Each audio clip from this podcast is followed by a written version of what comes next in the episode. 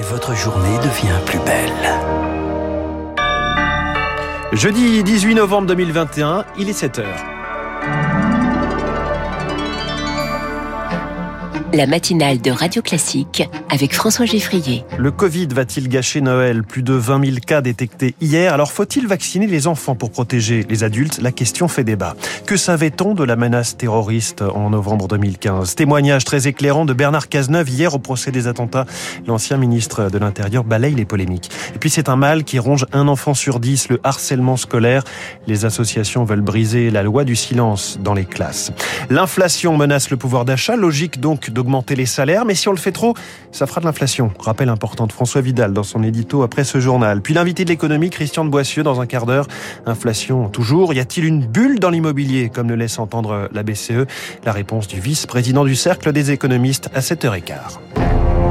Radio classique. À la une, Lucille Bréau, cette question, faut-il vacciner les enfants? Israël et les États-Unis ont déjà franchi le pas, mais chez nous, on en est loin. Vacciner les 5-11 ans, la question fait débat. Cela permettrait de protéger les adultes, estimé hier sur notre antenne le professeur Gilbert Deré.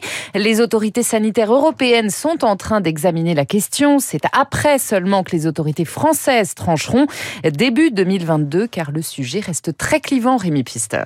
40 enfants de moins de 9 ans sont hospitalisés actuellement, malades du Covid. Ces tout jeunes patients sont atteints par des formes sévères, explique Christelle Graluguin, présidente de la Société française de pédiatrie. Ce sont ces, réactions post-infectieuses qui surviennent 3-4 semaines après l'infection par le, le Covid, hein, qui donnent une inflammation excessive de l'organisme euh, qui se traduit par une forte fièvre, par euh, une grande fatigue.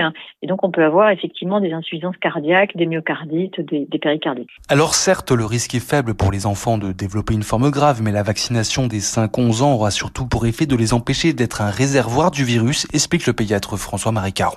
On va pas les protéger eux, on va empêcher la multiplication des variants et la circulation du virus pour essayer de protéger la population qui elle n'est pas vaccinée complètement.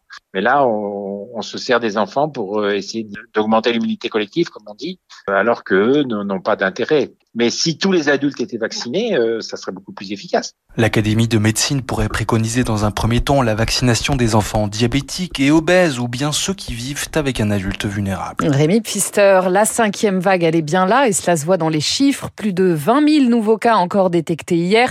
Dans ce contexte, faut-il confiner les non-vaccinés? Eh bien, un, plus d'un Français sur deux serait pour, d'après un sondage ELAB pour BFM TV, l'Express et SFR. La cinquième vague frappe déjà de plein fouet l'Allemagne. Réunion de crise aujourd'hui outre-Rhin entre le gouvernement fédéral, le représentant des Länder. Il devrait aussi acter, il devrait acter entre autres le retour massif au télétravail, une vague qui prend tous les Allemands de cours. Ulrike Gerotte est politologue, elle enseigne à l'université de Bonn. Tout le monde est surpris par la grandeur de cette vague parce que nul n'a vu arriver ce qui nous arrivait.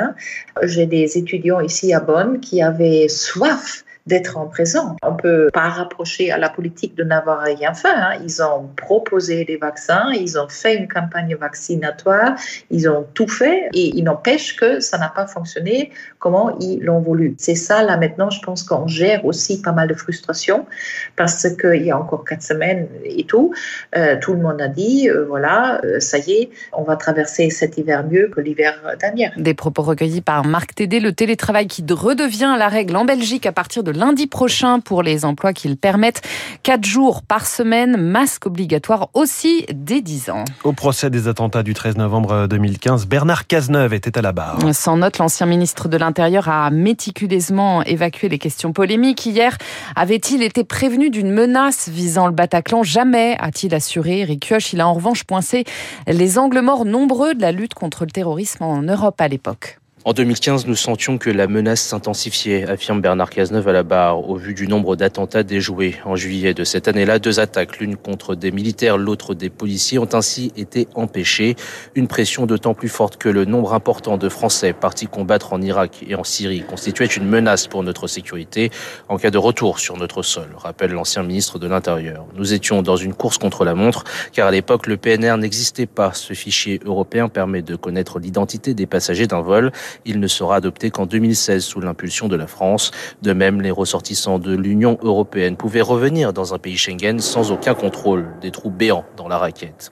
L'autre faille, la gestion de la crise des migrants. 5 700 000 personnes déferlaient sur l'Europe, rappelle Bernard Cazeneuve. Beaucoup passaient par la Turquie et parmi eux des terroristes, ce qui a poussé la France à passer un accord avec Ankara. Le but, être alerté si un Français traverse le territoire turc, un moyen de resserrer les mailles du filet, mais qui n'a pas permis d'empêcher le 13 novembre. Également appelé à la barrière l'ancien procureur de la République de Paris, François Molins. Je pense qu'en réalité, on n'était pas préparé, a-t-il assuré devant la Cour. 10 000 euros d'amende requis contre Éric Zemmour pour ses propos sur les migrants mineurs isolés. En septembre 2020, le polémiste avait qualifié, les avait qualifiés de voleurs, je cite, violeurs et d'assassins sur la chaîne CNews. Des propos méprisants et outrageants pour le parquet. Il a également requis l'emprisonnement en cas de non-paiement. Emmanuel Macron attendu dans le chaudron du congrès de l'Association des maires de France. Il clôture le rendez-vous à 14h30 tout à l'heure. Hier soir, devant un millier d'élus reçus à l'Élysée, il leur a promis son soutien indéfectible contre les violences. Au premier rang cet après-midi, David Lisnard, le maire LR de Cannes, nouveau président de l'AMF. Protéger David contre Goliath, premier feu vert hier à l'Assemblée pour mieux protéger là des lanceurs d'alerte. La proposition de loi adoptée prévoit entre autres de mieux définir leur statut. Un enfant sur dix est victime de harcèlement scolaire. Moquerie, violence physique, acharnement sur les réseaux sociaux. Entre 800 000 et 1 million d'élèves sont concernés tous les ans par ce mal. Ce jeudi, c'est la journée de lutte contre le harcèlement scolaire. Objectif, entre autres, sensibiliser la communauté éducative. Pour les associations, la prise de conscience est là, mais ça ne suffit pas, Victoire Fort. Les associations françaises prennent souvent la Finlande ou le Québec en exemple, avec des secrétariats d'État dédiés au harcèlement scolaire et des campagnes solides de prévention. C'est souvent au collège que les violences entre élèves s'expriment, mais la dynamique, le rapport de domination d'un élève sur un autre ou d'un groupe, prend racine chez les plus petits. Un enfant sur deux serait victime de moqueries à l'école. L'association Marion la main tendue milite donc pour instaurer deux heures par semaine dédiées au vivre ensemble à l'école primaire. Tout pour éviter l'engrenage. L'association Hugo, elle, a comptabilisé 20 suicides de jeunes victimes du harcèlement depuis le début de l'année. Il souhaite que les enseignants soient mieux formés pour repérer, alerter. Hugo Martinez, son président. Quand on demande et qu'on a des enseignants, quand on leur demande sur tout votre parcours scolaire, combien de jours, de secondes allouées au harcèlement scolaire?